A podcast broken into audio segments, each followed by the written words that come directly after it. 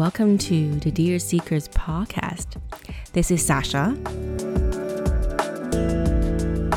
Just in case you haven't heard, Dear Seekers is now more than a podcast. It's a bi weekly newsletter that has the podcast conversations still, but on top of that, it's gonna have column or diary style essays and internet rabbit hole finds. Why I made this change? If you want to know more about it, you can head to the previous episode. I've included the link in the show notes as well if you'd like to sign up to our newsletter. All right, 2021, our first conversation. Woohoo! Oh my god, that sounds a little bit forced, but I am excited about today's conversation. It's with Nike Onile. She is an artist, an interior and spatial designer.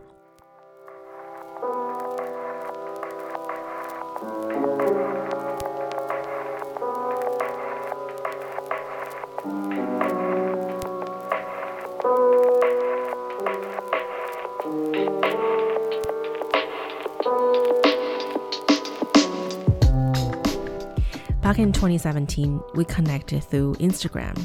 During that time, Nike was running her design agency, 800 square feet, and The Apartment, which allowed customers to shop every single item in that apartment. From the bed linens to the clothes hanging in the closet. Pretty cool, right? It was a big hit. Nike not only gained tons of press, but also lots of industry recognition. But the thing is, the business was running faster than she could keep up with. And behind all the glamour and rainbow, Nike felt incredibly unfulfilled. In the end, she decided to let it go and went into a long period of what she called it creative hibernation. And Nike is now back on the grid and just rebranded her business as a brand new concept, O Studio, ODE which allows her to sink her teeth into multidisciplinary design. She's a regular design expert on CityLine and has been featured on House and Home, NUVO Magazine, and most recently, Refinery 29. In this conversation, we talk about the importance of seeing creative endeavors as seasons. There are winters and there are summers, and creative wintering is actually more important than we give it credit for. We talk about identity. We talk about how dancing with our own darkness is just as crucial as embracing our light. We chatted about canceling the outside noise. We laughed a lot. I even shedded a few tears. Not sure it was because Nike was that amazing, or because of the hormone in me as a breastfeeding mother, or could be the combination of both. Who knows?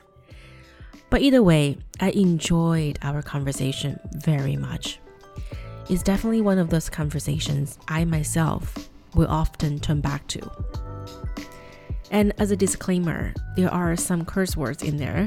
The F word is in there. I assume we're all adults here. And just as always, please leave us a comment or review on Apple Podcast, and it would go a long way. Anyway, appreciate your help to help us reach more ears. Now, let's on to the conversation.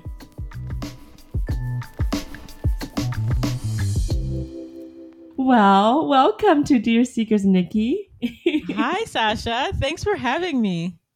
Oh my goodness. Um, I just feel like so grateful right now to be sitting in in this space with you virtually, because I still remember vividly that we were sitting in the restaurant you know, uh, what was the restaurant's name? Doesn't even matter anymore. It's like Alo. Spadina it was Alo. Yes, yes, yes. Alo. and then we we met at that moment and we clicked right away. And yeah. I think we are both in a very different space at that time. Um, I can't speak on your behalf, but I think I was in a definitely different space at that moment. I think I was trying to figure out what was the next chapter for me. And right. and I think you were also trying to you felt the urge of something new was coming, but I think at that moment you were also trying to figure out navigate in between the old you and then maybe welcome the new you. So I think That's it's very right. exciting that we're sitting in this space right now, kind of meet again in this new realm that we're in. Sounds a little bit woo woo, but I'm really, really excited. Um, Me too. So before we get into all this like new stuff, new good stuff you're doing, I want to kind of you take us all the way back. Can you paint a picture for me what your childhood was like? My childhood. Oh my goodness, that's such a that's that's a lot. Um well, I grew up I grew up in a traditional Nigerian family. There's five of us. So I'm the second eldest. I'm the first girl, but um second eldest amongst five. And I don't know. What area of my childhood do you want me to dive into? There's a lot of stories. okay, what about this? Let's um, pause here and you do mm-hmm. me a favor. If mm-hmm. you can close your eye right now. Okay. And, and what kind of memory popped into your head right now? Memory that popped into my head was um, I we were at uh, we used to live in uh, Malton I used to go to school in Bolton, but my family lived in Malton. And um, I just remember being in that home for some strange reason and um, my brothers being outside and playing. A very short memory, but it was just um, when I think childhood, I envision that house for some reason. We moved a lot. So it's interesting that that's the house that my mind picked at the moment, but we moved almost every year. So the idea of home was a moving one, or at least it wasn't rooted in a building. Can yeah. you kind of paint a picture for us, like what the house was like? This if nobody has house? seen the house, yeah, paint a picture of like if you have to describe this house, and then what what's the decor, and then what's the atmosphere, and then if you can take give us a tour. You know, the interesting thing is that I never really the so the house was uh I believe, a semi detached, it wasn't a bungalow, but it was a semi detached home. And it was fairly large. Like there was many floors. And our family, although we were a big family, five kids, and then my mom and my dad, my dad traveled quite a bit and wasn't around a lot, but um, we always had people living with us. So even though there was five of us and we already were a big family, we had somebody that lived in our basement. We had and we took in a guest as well. So our, my house was always a place my my family was always a family that was open and allowed people to come in. My mom was a mom who um, she was kind of like a community mom to be honest with you. So there was always people going and flowing in and out of our house um, which is quite interesting for me because i'm an introvert. So i don't know if i liked it or not but the one thing I do remember is my room was always like my sacred place. It was a place where I could escape. I didn't have to talk to nobody. I didn't have to perform. I didn't have to do anything. Um, decor wise and how it looked, our house was very packed. We had a lot of stuff. We had a lot of stuff. And also because my mom was a community mom, not only for community when i say community mom i'm not just talking about like in the direct vicinity like we always had my brother was my brother was a very extroverted and had always people coming in and out of the house um, and his friends would always come over and things like that. So my mom was the community mom in that sense but also my mom was also the community mom for like the larger like nigerian community. Um, i'm i'm yoruba and um, specifically from a town. My my mom is from a, a town called Ekiti, and we she used to be the uh, the vice president of the Ekiti Association in Canada. So all the when people came newly from from Ekiti to Canada, she would always like help them out. She would always like be kind of like their extended family. So we were always the extended family for like everybody it seemed you know? So there was always like an influx of like being able we didn't lock our door people could come as they want like it was just very like a lot of movement. And for me i don't think it was traumatic or anything it wasn't traumatic at all but being a kid that was very very shy and introverted and needed time to myself it felt very uh, there was a lot of movement let's say that I found it interesting now you're mentioning that because you know you talk about your room being this sacred place of yours because you're introvert you need space to recharge and then kind of be your own world right when right. there's so many people in and out and with like you know 800 square feet and the apartment that your prior creative endeavor kind of tied up to that, right? Like, I mean, we will talk about that later in, in depth about how did that all started. But now I kind of make that association. You know, I, I see that thread from early age when you use that room as your your creative canvas and then your sacred space. It's interesting because I uh, before having this conversation with you, I've never never made that correlation or that thought. Even when we started the conversation and I talked about um, moving a lot and never really tying the idea of home to a building, I never even thought about that before. Like it never occurred to me that tied home in like my childhood to a particular building or anything. So it's really interesting to like look back and think about that and think about where I am now and where I came from and how that might have influenced that. Um, so strange that I've never thought about it, considering I'm very like I I think way too much about everything. um, so it's really it's really cool. But you know the thing I think what's also um, what's also cool about it is the idea of like not tying home to a particular building. I think that perhaps probably affected me um, because we didn't have like this family home, like this traditional family home that I guess a lot of people or that you see a lot of. Um, so to be creating homes for people seems, you know, in my adult life seems kind of interesting. Perhaps maybe because for me, I'm cre- I create home for myself, and and it makes me feel safe. It makes me feel a particular way, and I think me wanting to help people also feel like they have uh, their space. I don't even want to call it a safe space because for some people, home feel feels and looks like and is defined in different ways, you know? So I, I don't want to define it for anybody, but helping people create that sense of home for them is very interesting to think about where I came from and now what I'm doing, you know? Mm-hmm.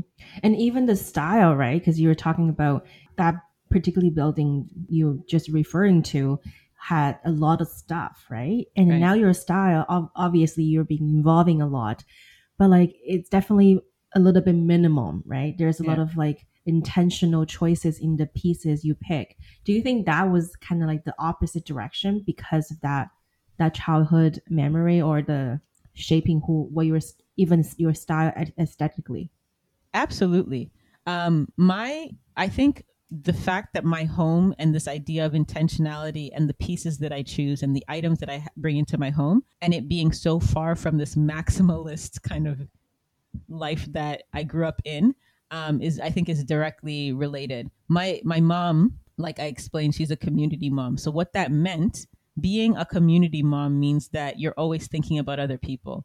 So our home was always packed. But if my mom went to, went to a store, if there was a sale, she was not buying one of those items. She was buying 12 of those items because then she could give them away to people. She could um, send them back to Nigeria. So our home was always packed with so many things because my, my mom was always shopping with other people in mind. It wasn't just a home for us. Very much when I was explaining people coming in and out, products and things were coming in and out because my mom was buying things for people and um, storing things for people. It was very much about um, community. So in me in me creating a space for myself um it's interesting and this might sound terrible but my um my mom being somebody who is very much this giver i not only did my my design aesthetic form very different from what I grew up in. I think also the idea of how like my mom, my my mom's natural tendency to give and to outpour is also something that I also veered away from. At least, definitely in my younger years, because I would always see how giving she was, but we grew up always feeling like, for me, anyways, it always seemed like we we lacked a lot. We weren't rich when we grew up, so it was it was so interesting to me. What I saw was somebody who always gave to everybody, but never had enough. So in my head, I think at some point I kind of I kind of um, thought in my childhood that well if you kept all these things, then you wouldn't lack anything. That was the rationale that I had. Um, and it wasn't until I, I got older that I realized what giving actually meant and how it kind of changes people, but um, and why she does it. But it wasn't something I understood from the beginning. It, it like I just never understood why are you giving to everybody all the stuff that we could probably use, you know?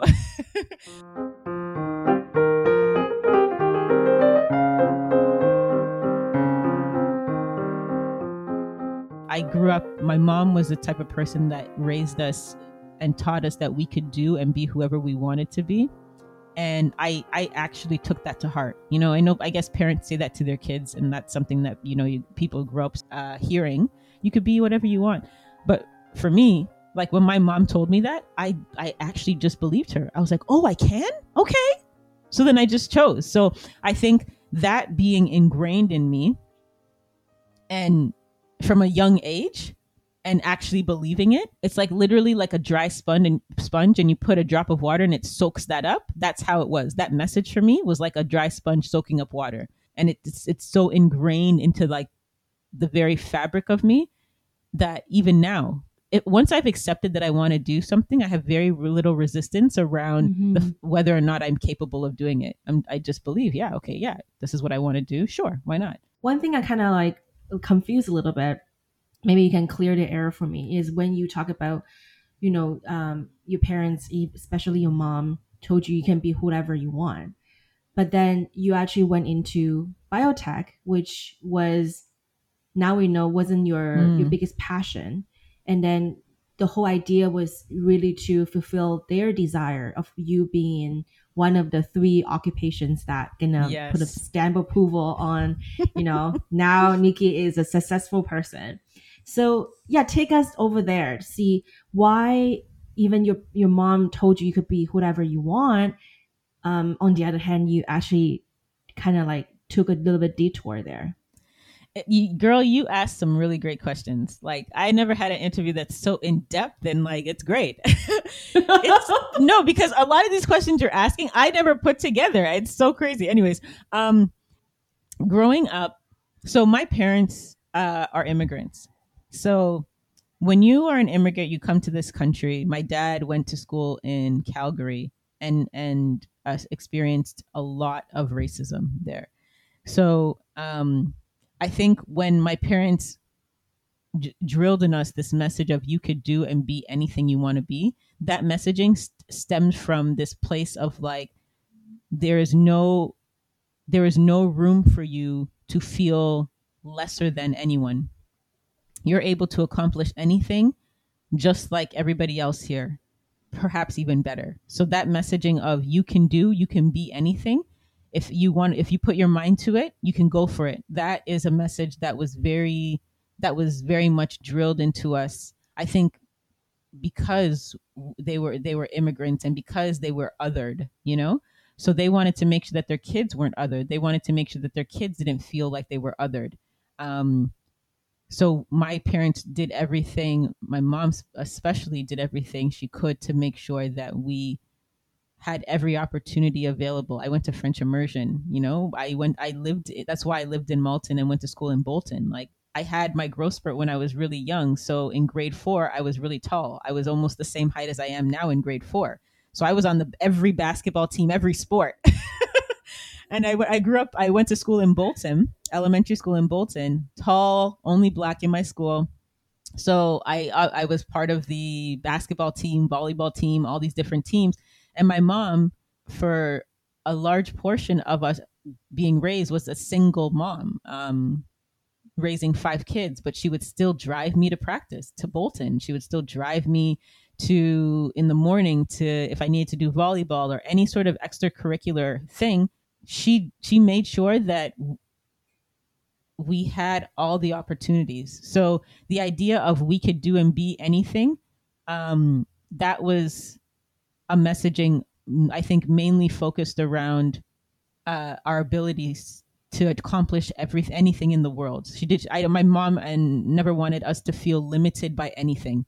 Now, if we get back to the idea of the three uh, approved careers.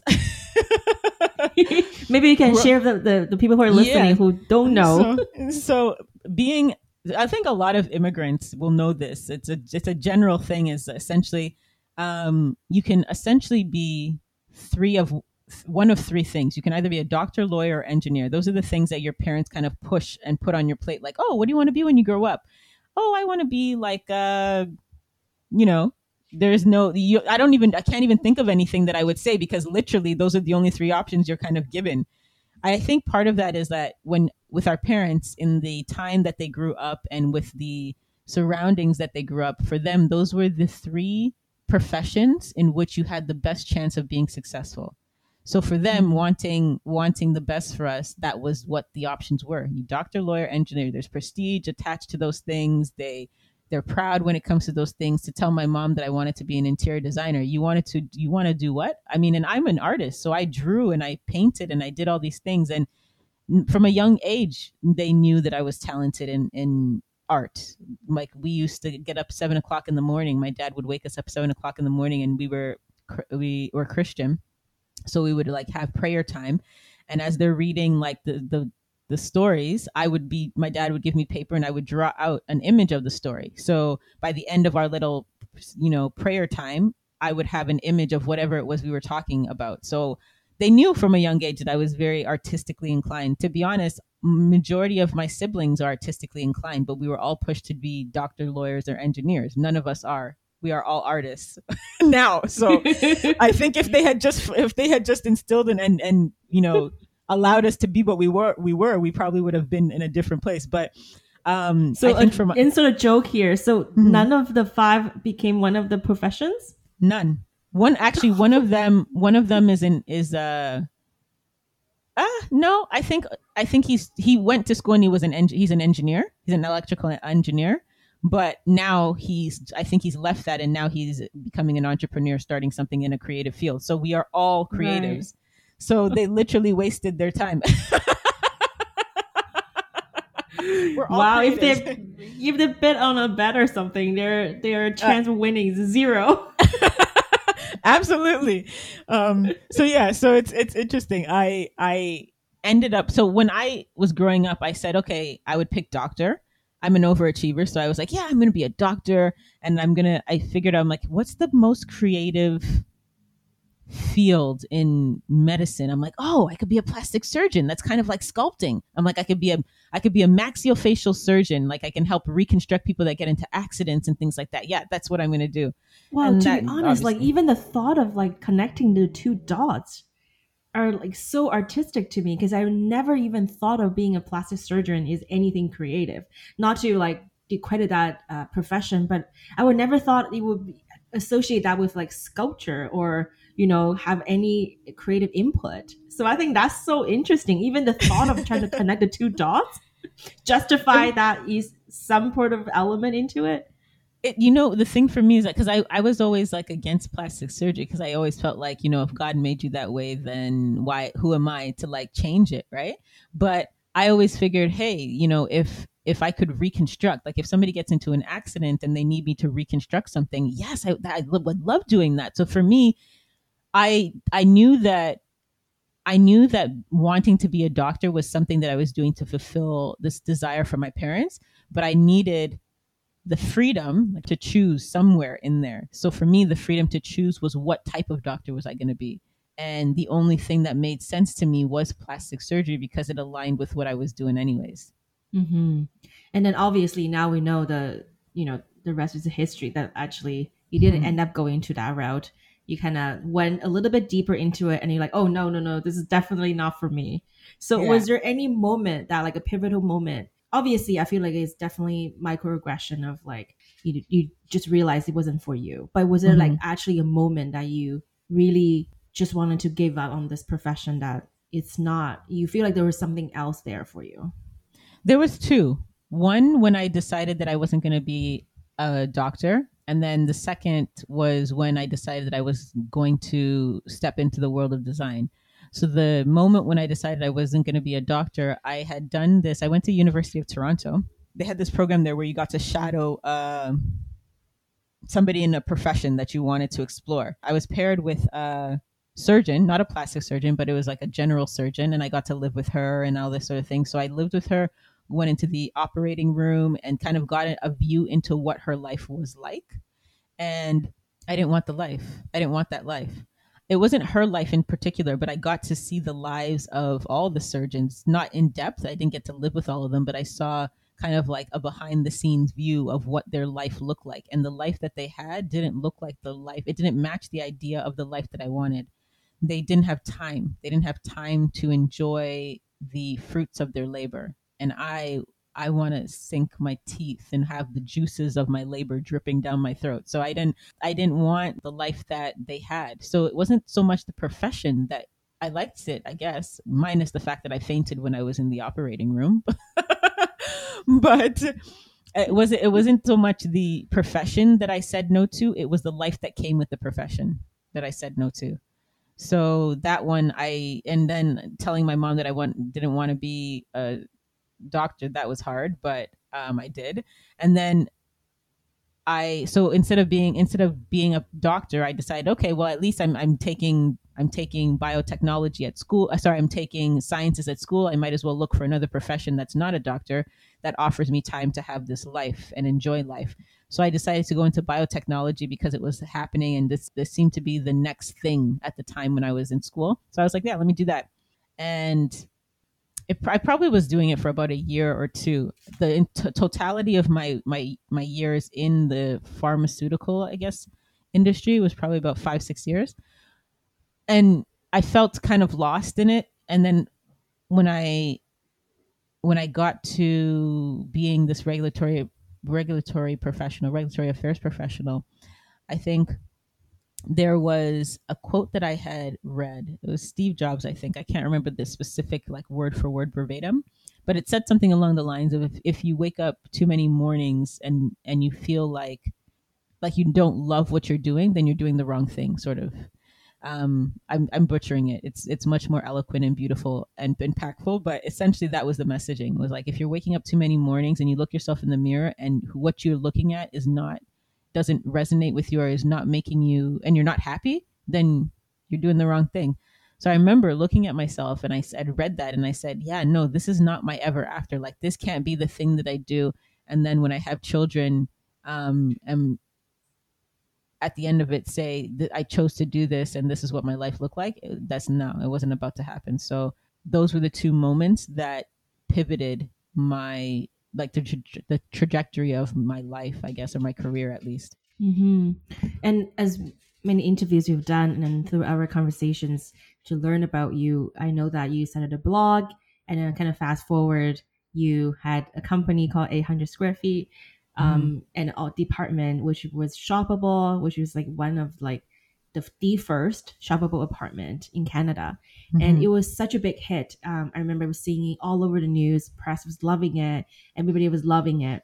And mm-hmm. when I was talking to you in that restaurant, I just remember you shared this with me that you feel like you kind of outgrown your own dream. Like you feel like you wanted something more. Do you remember that? Like at that time when we met, it was at a point where I was I had been I felt like I had been running after the company for 2 years trying to keep up with all the success and I didn't have the capacity, knowledge, know how to know how to deal with the expansion of it and how to scale it and how to expand it and how to bring people on and hire and all these sort of things. It was very much this mentality of this is something that I want this I'm an artist I have an idea of how this I want this to be and how I want it to to make people feel and how I want to interact with people. But from a business perspective, you really do need a business mindset. And I didn't have that. So because I didn't have the business mindset, I couldn't let go of my baby. I couldn't let go of it so that other people could come on and and help so that we could have a fruitful business and it sounds terrible to have clo- to close something that's successful but i didn't have the know-how. I didn't know how to keep up with it and it was eating me alive. So i, I just needed a break. I needed to i needed to um, listen to my body. It wasn't so much that i had outgrown it it was more that it was growing faster than i. Yeah because i think at that point you were doing everything right? Like you were you know people will have to come in. I remember you had like um uh, schedule people can book to come in to shop mm-hmm. and but then mm-hmm. I, I, guess it's really hard to kind of from the practical standpoint it's kind of hard to maintain that because you have to right. do the inventory and then it's almost kind of like a covid right now for store they have to yeah. and then you're doing that yeah right it's so interesting. it's interesting the structure everything that i structured at that time and the way that we shopped part of it had to do with the fact that the uh, the the apartment was in a physical apartment. So part of the reason that I structured in that shopping structure was because to get around the idea of how do I allow a retail sort of experience in an actual physical apartment? I I couldn't just be people walking in off the street.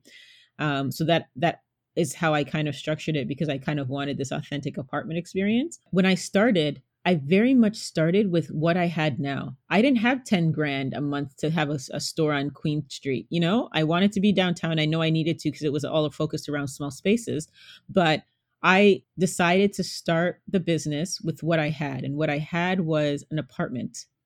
So let me craft the story around an apartment. Let my problem be the solution. The fact that I didn't have 10 grand a month was irrelevant because I had an apartment and I was still going to do it. So I did it with what I had. But looking back, if I if with the knowledge I have now, I could have sustained it. I could have brought people on. I could have got a grant. I could have got things to expand in the way that I needed to. There's so many things that I could have done, but that's all, but I think everything is a lesson at the end of the day, right? Mm-hmm. So I don't regret anything. I you learn from it and then you grow and move, but um, looking back, or are there things that I could have done different? For sure. But if I had done them differently, I wouldn't be who and where I am today. So, mm-hmm. yeah, for sure. So let's talk about who you are and where you are today. Then, would you say it's a new business, or would you say it's kind of like a transition from uh, your old business to the new one? How would you describe this new business you have? So, Studio Ode is um, it's not it's not i wouldn't call it a new it's rebranding of 800 square feet. So essentially with 800 square feet which was my design business even when i was running the apartment i still had a design business that i was building. Um, and that design business was called 800 square feet. That was why my studio i mean my apartment was called uh, the apartment by 800 square feet. And that business was built around small spaces it was this whole idea of small spaces. I love the idea of small spaces. It was for me the canvas of small spaces was the canvas that I was using at the time. Being an artist, that just happened to be this the canvas that I wanted these small boxes, you know, to kind of create in. But as my as I grew and as I evolved and I grew as a person, things change and the work that I was doing changed and the and 800 square feet that business the brand built around it didn't have room for a different story to tell. It was about small spaces. So the rebranding of 800 square feet, or maybe the realignment of my business with the work that I was actually doing, is what we now have Studio Ode. That's what that's what manifested from that. Studio Ode is a multidisciplinary uh, design studio that focuses on space and creating space um, in a holistic perspective. So we deal with physical space like interiors, public space like installations, and online space like branding. So essentially, the work that we do is creating space and telling the stories of people through space.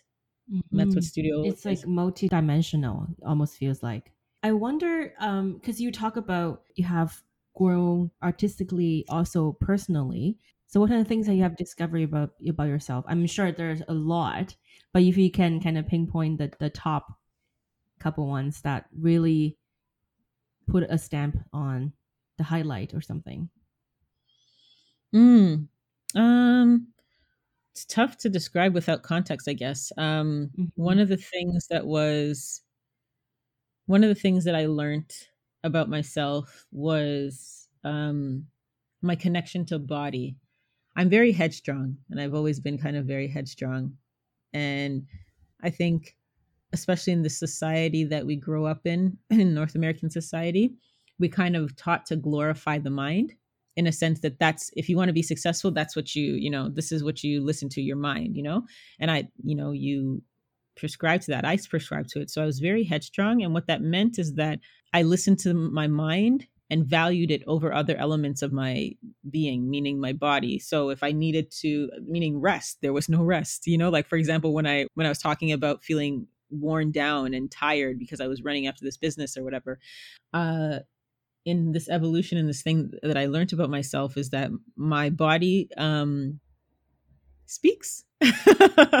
My body speaks and i and it requires listening to and it's and it's really important for me to um, honor all the sides of me mind body spirit. And um, i'm still learning a lot when it comes to that and honoring all of them and knowing how to balance all of that but it's something that is absolutely necessary for me to live a healthy and full life. So i'm still trying to make sure that i honor those things um, and giving space to each of them as they see fit you know mind body and spirit um, so that's one of the things i learned because beforehand i didn't really it was kind of like this grind and this hustle kind of thing you know hustle culture i guess people call it mm-hmm. where you just like just go and that you glorify that sort of thing and no my body wasn't having it um, so that was one of the things that i learned that i needed to, i need to respect all of those parts of me um, another thing that i learned was and I guess some of these things are like they're probably obvious now, so it's kind of hard to say I, I learned them because it's kind of if you look back and you're like, well, duh, you know. but um, let me think. Um, another another element of myself, and I, I'm not going to say that I learned it about myself. I'm going to say I accepted mm-hmm. it. I am very blunt and straightforward.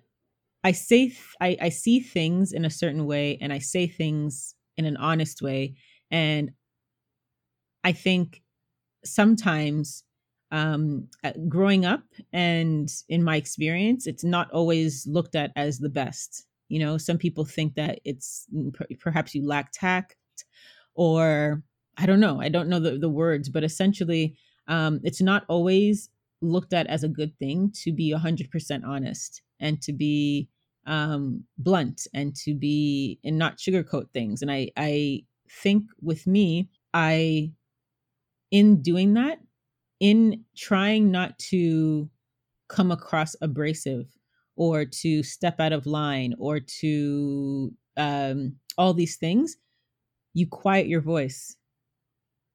Um, and I, I accepted that I'm just me, and all I have to do is be, and that's okay. And in me accepting that, I gave myself time and space to find my voice and use it. Um, maybe maybe I'll pull back a little bit so that I kind of give context to what I'm talking about. I've had kind of like this. I have these seasons in my life. Let's say it this way. I have seasons in my life. You have your summers, you have your falls where you harvest, you have summers where you're basking in the glory and it's bright and sunny and everybody's around and loving the life. You have your falls where you don't have to do much but all the things that you've invested in now start reaping reward and you're harvesting and you're eating and you're full and all these sort of things and you have winter winter when things rest and there's not a lot of movement and you you know rejuvenate. Then you have spring where you plant things. So my life has this cycle very much very strong. I didn't know that before but i see it now and i honor each of those cycles including my winters when things are not sunny and bright and not everybody's around. Mm. so um in my winter, I that's the time for me when I evaluate and I step back. And it's interesting because even when I stepped back from the apartment, I closed it down. That was a period when I was in, I chose to be in a winter or my winter, I, my winter was calling and I was refusing to step into it, which is why I became tired. Um, so essentially, in my winter, uh, actually right before the rebranding of Ode was a long period of my winter. And in that period, I stepped back and I reevaluated and I looked at life and I kind of evaluated myself. And, and I was at a period in my life where I was doing the things, all the things that look great. You know, I was on television. I am on television still, but I was on television. You know, I have this design business that I'm, you know, running and all these things. You have the glitz and the glams about that whole thing, but not feeling fulfilled in it, right? And I I I needed to step back so that I could feel good about what I was doing again. Also because my body was crying out to me saying we need you to listen to us you know so i stepped back to give myself time to hear my body and to explore and to rejuvenate, but also um, find my voice. What was it that I was searching for? What was it that I was needing to say? I, I had this strong desire to say something. I just didn't know what it was. And I didn't have the words and I didn't have the message yet. And I needed time to step away and, and, and figure that out, I guess. So I guess in, I'm saying two things. One, learning my seasons and honoring my seasons. Um, and then also discovering my voice, what that was and what that message was. And I and that message, that message, there's two messages. One message was for me and one message was for others. The message for me was that all I needed to do was be. I didn't need to be anything other than just me. Um, I didn't need to try to be something. I just am that thing. It's almost like an apple seed realizing that it's an apple seed and it doesn't need to try to be an apple tree if it has water if it has soil if it has the conditions that allows it to grow and it is planted it will grow into an apple tree it doesn't have to try to be one it is right so for me, it was learning that about myself that I have everything I need within myself to be the thing that I was meant to be. I don't need to understand it, just like a seed doesn't need to understand how it's going to be an apple tree. It just will be because it has everything it needs. So it was that same realization for me um, that I don't need to effort Nike. I don't need to try to effort through the living of Nike. I just need to live the damn thing. and it'll all happen, right? So um so yeah, so that was something I learned. The uh, and then when I was talking about seasons to make it more clear, so that I'm not being convoluted and people can actually understand what I'm saying. No, that, I, I perfectly understood it. I, I'm, okay, I'm good. in silence because it's so beautiful. I'm just taking in everything you're saying, and I'm just like, wow, that the just the the way that your language move in between sentences are so beautiful. So okay, keep going. Thank you. no, so what, um, with the seasons, um, to be more concise about it, the seasons, I think what ends up happening is that a lot of times, and I, I, keep talking about this glorification of like summer or glorification of mind. In our society, things we we are taught to glorify things, and unfortunately, what ends up happening is that because we are meant to be holistic and because we are meant to be live a full life with different dimensions and layers and we don't always fulfill all those things we end up feeling sick depressed whatever those things are. We try to quiet our body or these sensations we get because we feel uncomfortable. You feel uncomfortable for a reason because things are trying to tell you something's wrong so you have to listen to those things.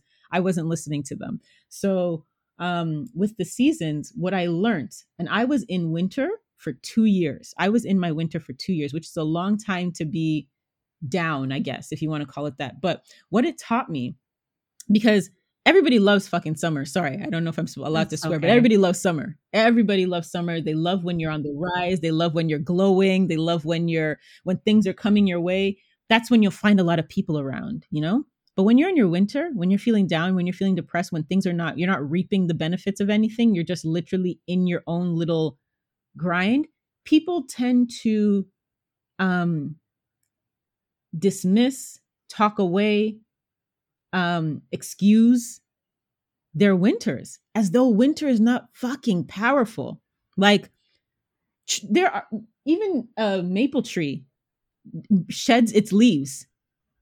Like there's no plant on earth that doesn't have a period when it doesn't grow. It's necessary to life. But for some reason, we think that when we're feeling down or when we need to rest or when we I don't want to. I, I am very um, careful when I use this word because people do have serious issue around this. But when people feel depressed, these sort of things, people sometimes feel that there's something wrong with them when it's not. Sometimes when you're down, it's because you need to rest. Your body needs to rejuvenate. It needs to. You need to grow, change. There's so many things that sometimes growth is not seen. Just like when you when you plant a seed, there's a lot of stuff that happens in the soil before you actually see the mm-hmm. leaves, right? And people feel like because they're not seeing all the the frilly stuff that people celebrate, there's nothing happening. And when you deny yourself from rooting or your roots, sometimes your your leaves stop growing because your roots need the energy. Mm-hmm. So I had been in this place where I had stepped back from television, from anything. I stepped away from social actually because that was the point where I was like, if I don't have anything of importance to say, if I don't know what my message is yet, I'm going to say nothing. I needed to conserve those energies to root. And in that time, it was very dark. I couldn't even be around people that were like throwing positivity dust. They pissed me off. And I was like, stop throwing your positivity dust on me. I don't want to be happy for the sake of being happy. Mm. I need to be. So I allowed myself to feel what I was feeling. And I would visit trees. Trees were my teacher during that time. They were the only thing that made sense to me. And there were so many lessons that I learned from them. Um, at that time, I needed things that were certain. Nature certain. It does its thing. It doesn't need to. The whole idea of the, the seed and the apple seed tree and all these things, boundaries, all these different things that I I, I can't even get into right now because then this podcast would be like forever long.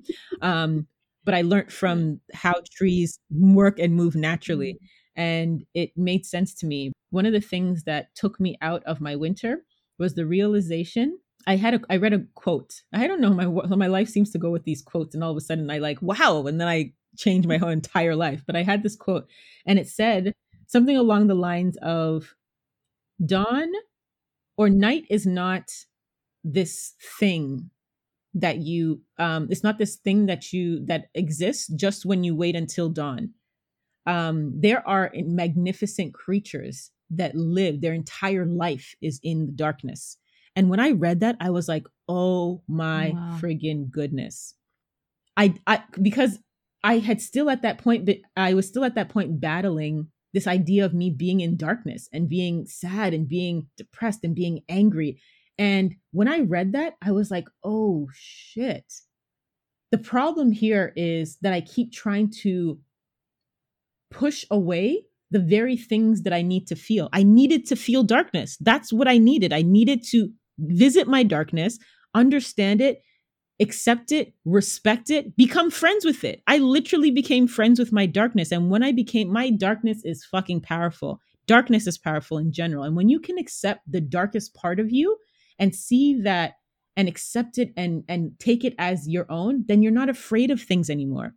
You don't push anything away because you know it you know your darkness, you know its limits, you know what it needs, you listen to it. So, anyways, all that to say that I learned about my darkness and I respect and I love my darkness. I give it space to do what it needs to do because when I can accept my darkness, oh man, my light is so much more brighter. It's fucking brilliant.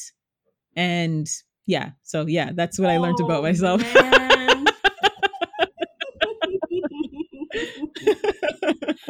Where else can we go after this? Oh, so beautiful. Wow. I'm, I'm actually in tears right now because it's resonated with me so, so, so much. I can't even even explain how much it has resonated with me. Because in the beginning of the, the podcast, before you we hit recording, you asked me, How are you? Right.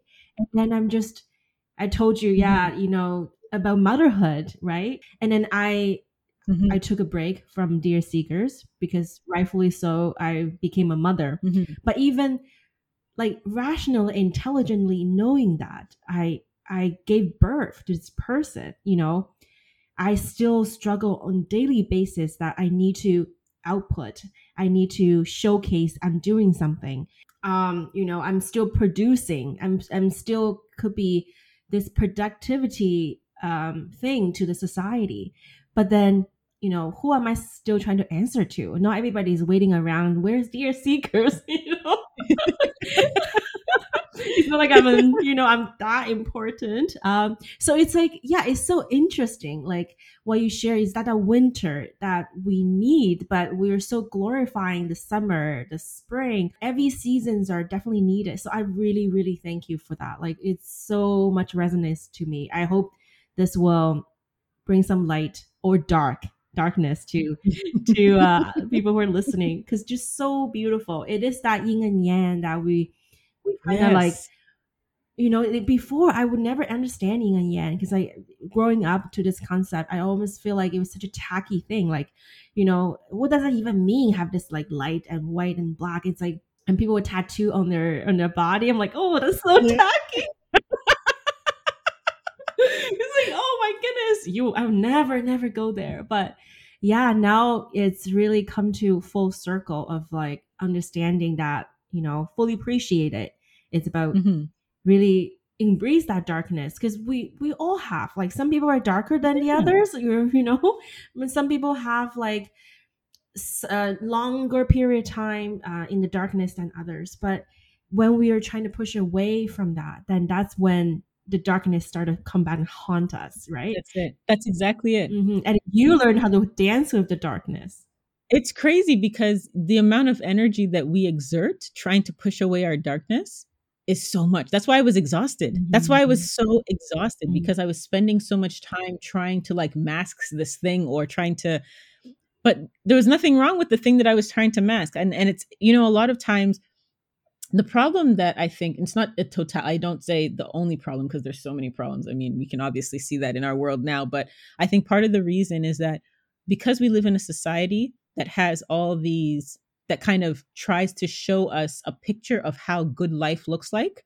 And because our life mm. does not look like that, we immediately think something is wrong with us. The problem is not us. There's never an issue with us. It's just like telling a blade of grass that it's not growing in the right direction as blades of grass. How the hell do you tell a bl- how do you know what is the right way that, for a blade of grass to grow? Or, or, or a grain of sand to tell a grain of sand that it's it's it doesn't have the right rough edges it's sand. It's a blade of grass. They are all different. None of them look the same. So it's like telling us human beings that this is the model life that you should live. This is how you should be within these parameters. No wonder we are all comparing and feeling like we are inadequate because none of us will measure up to this standard. The standard is erroneous. The issue is not us. The issue is the image that we're put in front of us. The only image that we can look at that is accurate is a mirror. That's it. So if so if we're able to accept the image that is reflected to us in that mirror, you could do whatever the fuck you want after that. You can. Yeah, that's the hardest part is like looking yourself in the mirror and accepting this person wholeheartedly. That's it. Don't you think that's you know the, the hardest thing, part? Mm-hmm. It's it's it's difficult if you are looking at it from a perspective of I have to accept the person in the mirror. I think it's easier when you look at it from a perspective of, I need to cleanse myself of the image that I have been given before me. Because when you're a kid, you don't have an Im- a problem with the image in the mirror. That's all you know. So you scream loud, you dance, you eat, you play, you roll around in the dirt, and you do all the things because that is what you, that comes from your belly. It comes from within you, right? So you don't even have, just like the mm-hmm. seed, you don't have to try to be anything. The problem that we have is not that we don't know what we need. Our bodies will tell us, our souls will tell us if we are if we are quiet enough to listen. The problem is that it's too noisy.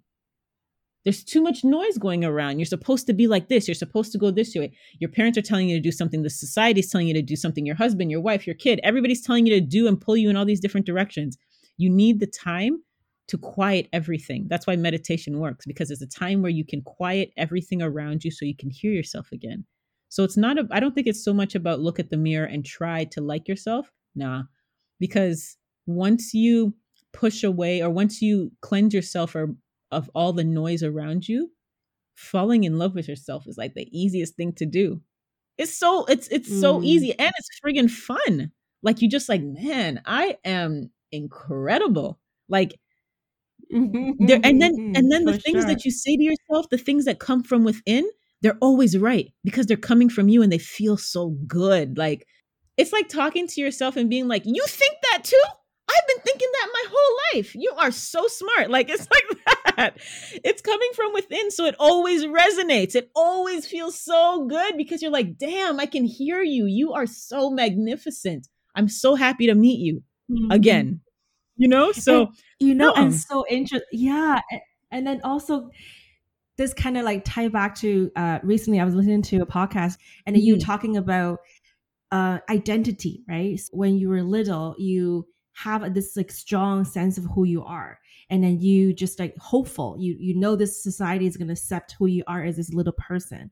And then you grow up and a little bit and you realize oh okay so maybe i shouldn't be this way. I shouldn't be that way. And as you say maybe people from different walks of life start telling you who you're supposed to be and then you kind of strip away your own identity and you just kind of erase and erase and erase until one point you feel like you're skinny and bone and then society still don't accept you yes it's like I have stripped myself to the fucking bone for you, and now I'm still not enough. Mm. So that's why that's why when that's what I had to realize is like when somebody tells you that you're dancing wrong to the tune, sometimes the problem is the tune.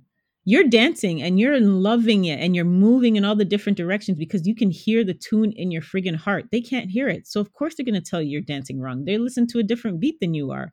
So you have to be strong enough to know that you have your own beat.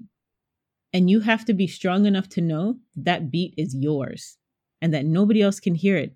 Un- unless sometimes, because we are all connected, there are sometimes that the beats and the rhythms and the frequencies of other people vibrate at the same time. When you find people that are just like, man, those are my people.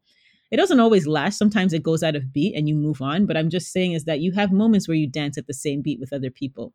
But you still have to know, even in those times when you're dancing at the tune and the same beat, you're still an individual and your rhythm will change, and that's okay. If you are uncertain of anything in life, be sure of the fact that you are an individual, you have your own beat, and that beat and your heart and your voice and your spirit will guide you in the direction that you're supposed to go. And if you do not deviate from that, you will be fucking happy. You will love life and it'll be full. And then the rest you figure out, whatever else there is, you know, like you figure it out. But I mean, at least for me, that's where it seems to be taking me. And I'm allowing myself to believe that wholeheartedly.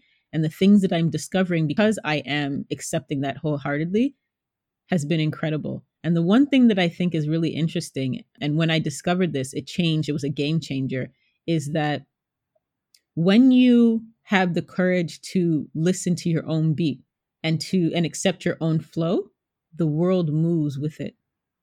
That's it.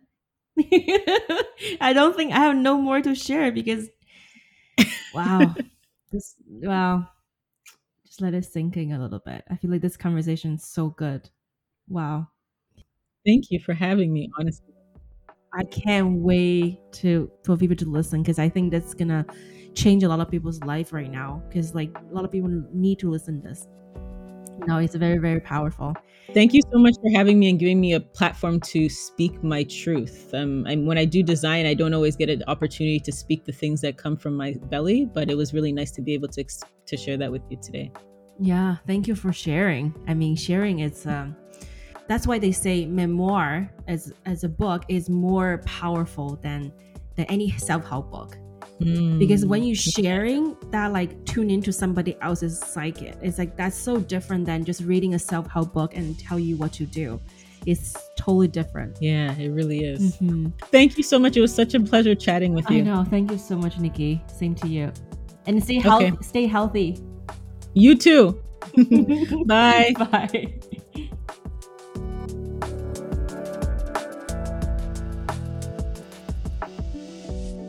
All right. Thank you so much for listening in. I hope this conversation will bring you just as much as it brought me. Um, lots of aha moments, lots of um, inspiration, lots of motivation. And uh, our ne- next newsletter, it's gonna be in two weeks on a Sunday morning. I can't remember which day it's gonna be, but I think it's gonna be an awesome one. All right, and uh, so I will see you in two weeks. I really hope you will sign up to our newsletter. The link to the sign up is in the show notes if you are interested. And uh, please leave us a review or comment or tell all your friends. Okay, bye.